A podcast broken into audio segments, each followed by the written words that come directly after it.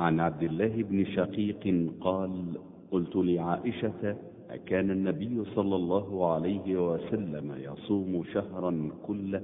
قال ما علمته صام شهرا كله إلا رمضان ولا أفطره كله حتى يصوم منه حتى مضى لسبيله صلى الله عليه وسلم. بسم الله الرحمن الرحيم. إن الحمد لله نحمده ونستعينه ونستغفره ونتوب إليه. ونعوذ بالله من شرور أنفسنا وسيئات أعمالنا. من يهده الله فلا مضل له ومن يضلل فلا هادي له. وأشهد أن لا إله إلا الله وحده لا شريك له وأشهد أن محمدا عبده ورسوله صلى الله عليه وعلى آله وصحبه وسلم تسليما كثيرا. أخوة الكرام سلام الله عليكم ورحمته وبركاته. استمعتم إلى هذا الحديث العظيم إلى حديث عائشة رضي الله تعالى عنها. عن عبد الله ابن شقيق قال قلت لعائشة رضي الله عنها أكان النبي صلى الله عليه وسلم يصوم شهرا كله؟ قالت ما علمت. صام شهرا كله إلا رمضان ولا أفطر هو كله حتى يصوم منه حتى مضى لسبيله. نجد في هذا الحديث دور عائشة رضي الله تعالى عنها أم المؤمنين. دور عائشة رضي الله تعالى عنها أم المؤمنين في بيان منهج النبي صلى الله عليه وسلم وبخاصة ما قد لا يعلمه إلا هي. ولذلك اشتهرت أحاديثها ورواياتها رضي الله تعالى عنها وعن أبيها. فجاء الصحابة يسألونها في مواطن عدة. وهذا يبين أن المرأة قد تؤدي دورا عظيما في العلم والدعوة والفضل وبخاصة مع بنات جنسها ومع الرجال إذا انضبطت بالضوابط الشرعية كما هو ظاهر الحال. عائشة رضي الله تعالى عنها تنقل لنا صورة من واقع النبي صلى الله عليه وسلم فتقول ما علمت صام شهرا كاملا إلا رمضان. وما علمت أفطره كله. يصوم ما يتيسر له. حتى مضى لسبيله. وهنا نجد أولا منهج الوسطية والاعتدال. فهناك من يصوم الدهر. وقد ورد النهي عن صيام الدهر. لا صام ولا أفطر. الذي يوم صوم الدهر ورد النهي عنه لما فيه من مشقة وشدة على النفس.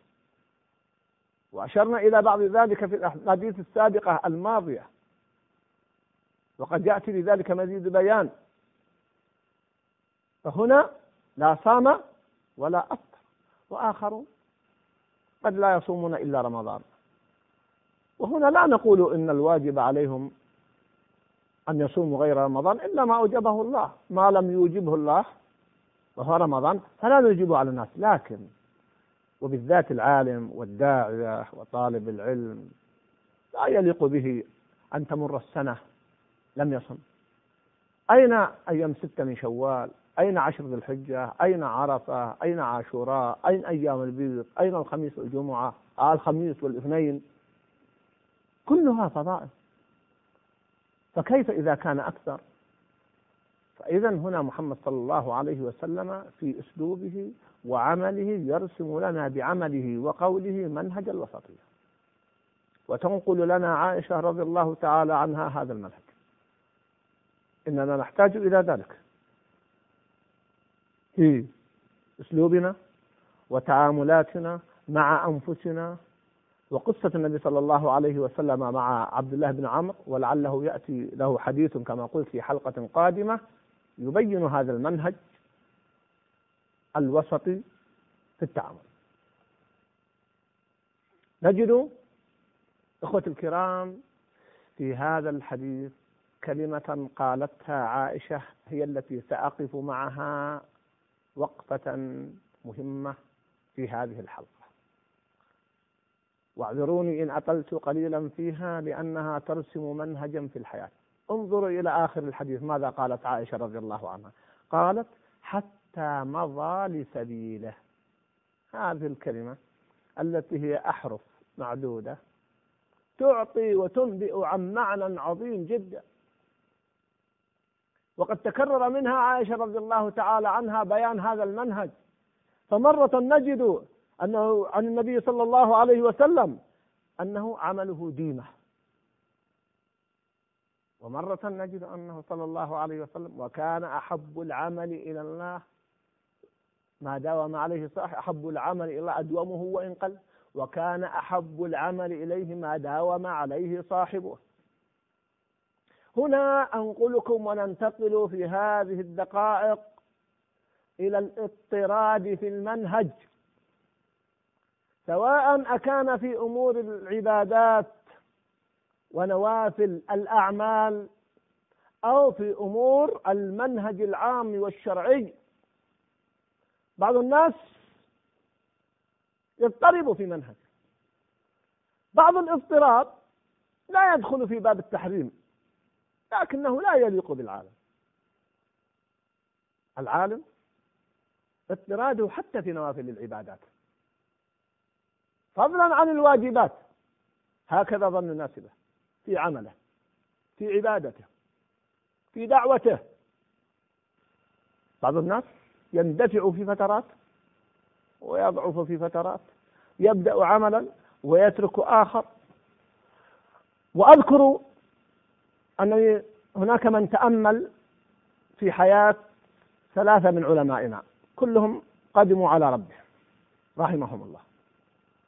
وهم سماحة الشيخ عبد العزيز بن باز رحمه الله وسماحة الشيخ محمد ناصر الدين الألباني رحمه الله وسماحة الشيخ محمد بن عثيمين رحمه الله.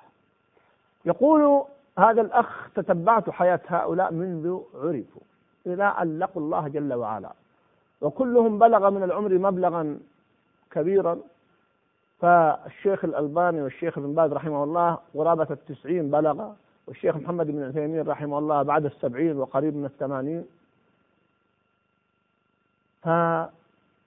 فيقول لاحظت الاضطراد في عبادتهم وفي دعوتهم وفي عملهم إلى آخر أيام حياتهم والعجيب أن هؤلاء الثلاثة بالذات كلهم قد مرض قبل وفاته منهم من طال مرضه ومنهم من قصر ويقول مع مرضهم استمروا على اضطرادهم. حتى إن سماحة الشيخ عبد العزيز بن باز رحمه الله في آخر يوم من حياته الأعمال التي قام بها وقد أنهكه المرض وقد أنهكه المرض قام بأعمال كأيام صحته أو قريب من ذلك. واقرأوا ما كتبته وسائل الإعلام. وما كتب في من كتب عنه من المرافقين عنه في آخر أيام حياته تجد عجبا. الشيخ محمد بن عثيمين رحمه الله في السنة التي توفي فيها في رمضان كان يلقي دروس الحرم وهو على السرير. وقد أتعبه المرض وأنهكه المرض وقل وزنه رحمه الله واستمر إلى آخر يوم. بل ليس فقط في إلقاء الدروس. أصيب بحالة إغماء قبل انتهاء رمضان بيوم فنقل من الحرم إلى المستشفى في جدة. فلما صح قال أعيدوني إلى الحرم. قالوا لم يبقى إلا ليلة. قال لا تحرموني من هذه الليلة وقد تكون من آخر ليلة في رمضان أقضيها في حياتي فأعادوه. وبعد أيام توفي رحمه الله. الشيخ الألباني رحمه الله كان يقوم بأعمال عظيمة حتى آخر يوم في حياته مع أنه قد أتعبه المرض. هؤلاء كنماذج عملية حرصت على الاقتداء بمحمد صلى الله عليه وسلم ولا نزكيهم على ربهم فقد قدموا إلى ربهم هكذا نحسبهم وهكذا روي عنهم وهذه حياتهم.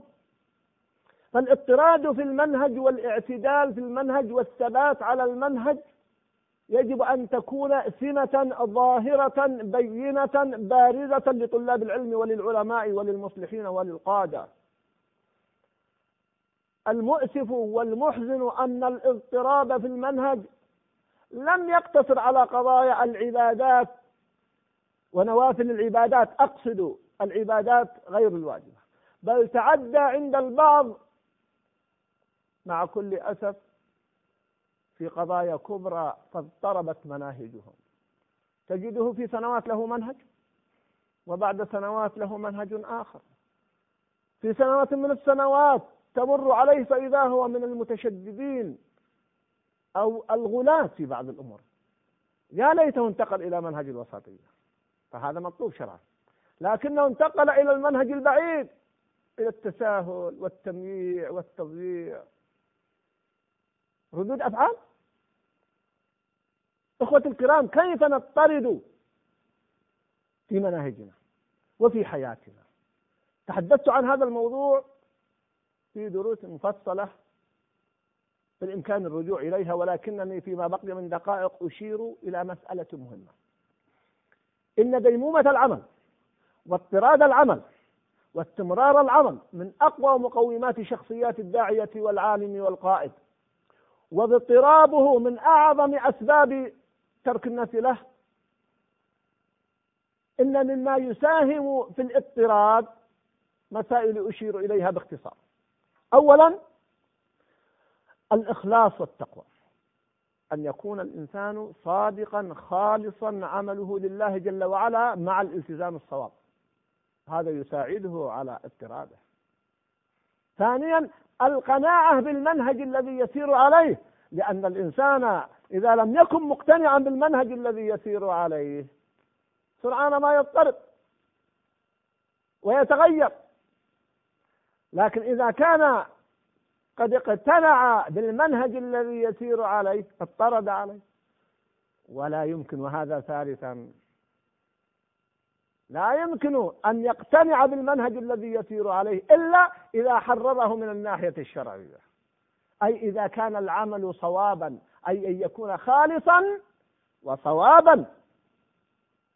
وهذا يحتاج إلى أن الداعية والعالم قبل أن يسلك مسلكا ومنهجا أن يحرره من الناحية الشرعية. لأن بعض الناس قد يدخل في التقليد وقد يجد الناس على شيء فيسير معهم. بعد سنوات يكتشف الخطأ. ثم يقول أريد أرجع إلى الحق. نعم الرجوع إلى الحق فضيلة. لكن تعجله في المسألة الأولى وعدم تحريره للمسائل تحريرا دقيقا وللمنهج أوقعه في هذا الاضطراب إذا فتحرير المسائل ودراسة المسائل وخاصة ما يبث للعامة أمر مهم. أعطيكم مثلا عمليا.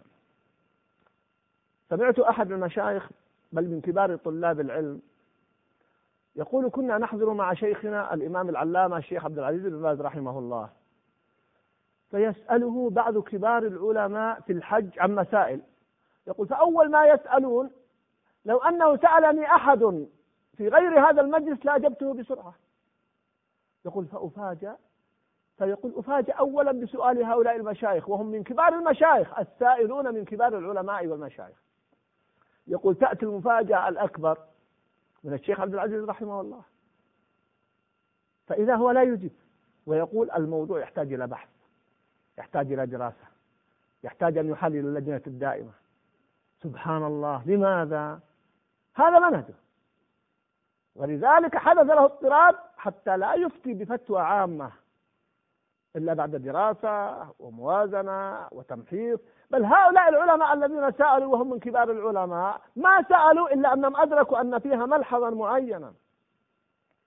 إذا دراسة المنهج وتحرير أصول المنهج والمنطلقات قبل البدء به هذا يساعد على الديمومة والاستمرار والاضطراد. أيضا الوضوح. ميزة من ميزات هذا الدين العظيم الوضوح. تركتكم على البيضاء يقول صلى الله عليه وسلم. ليلها كنهارها لا يزيغ عنها بعد إلا هالك. ما تلاحظون لماذا بعض الجماعات تفشل؟ لأنه في بعض الجماعات قد تكثر الرموز والألغاز.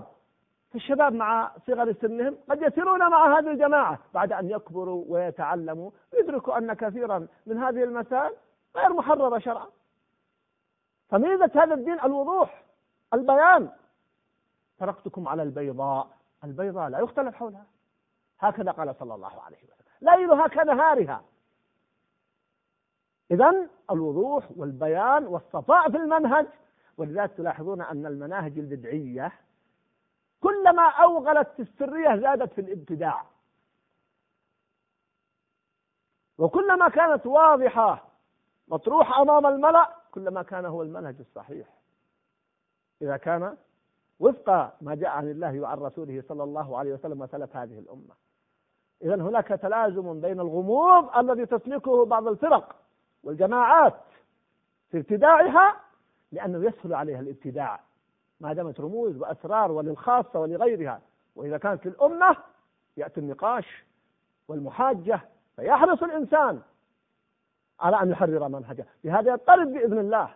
أيضا نجد من وسائل الاضطراد مراعاة الزمان والمكان والحال والمحل. إذا راعى العالم هذا الأمر اضطرد منهجه. ألا تلاحظون أن الأئمة الأربعة رحمهم الله؟ بقي مناهجهم إلى اليوم؟ لماذا؟ لفقههم وتحرير مسائلهم ومراعاة حال الزمان والمكان كما قلت في حلقة مضت عن الإمام الشافعي له مذهب في العراق ومذهب في مصر القديم والجديد الإمام أحمد. له في بعض المسائل ست روايات مراعاة للأحوال ليس تناقضا ولا اضطرابا. كذلك الإمام أبو حنيفة وهو أول الأئمة تاريخا وكذلك بعده الإمام مالك رحم الله الجميع. بقيت وأسسوا مناهج ومذاهب من مناهج ومذاهب أهل السنة بقيت للأمة لأنها حررت. ولا يعني أنها تسلم من بعض اجتهاداتها لكنها تبقى اجتهاد. إنما في أصولها ومنطلقاتها أصبحت هي المذاهب المعروفة في الأمة المذاهب الأربعة من مذاهب أهل السنة. فهذا جانب مهم جدا يحتاجه العالم في منهجه واضطراده وتحرير مسائله حتى لا يضل وحتى لا يضطرب ويسير من بعده على نفس المنهج.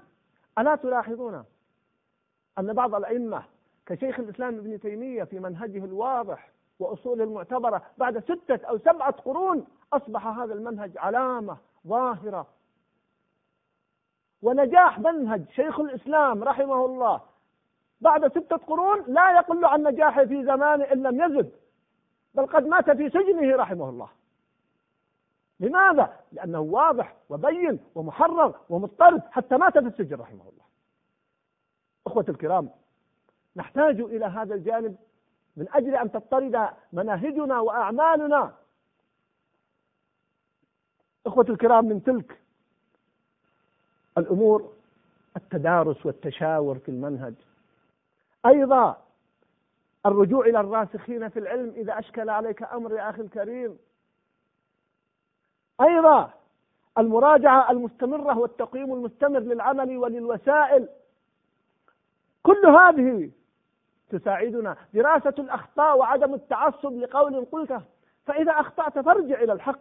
لكنني ليس حديثي أيها الأحبة عن الرجوع إلى الحق. حديثي عن الاضطراب في المنهج الذي وقع فيه البعض. فنحتاج إلى هذا الأمر ولهذا بإذن الله نلتزم بمنهج محمد صلى الله عليه وسلم. ونحن نتكلم عن منهاج النبوة. كان عمله دينا صلى الله عليه وسلم. حتى مضى لسبيله تقول عائشة. بهذا نضطرد وبهذا نحصل بإذن الله على خير عظيم وبهذا يكون الأتباع على بينة وإلا إذا حدث الاضطراب ماذا الذي يكون؟ ينفض الناس ويضطرب الناس ويكون الخلل وقد يكون الصد عن دين الله. والله المستعان. والسلام عليكم ورحمة الله وبركاته.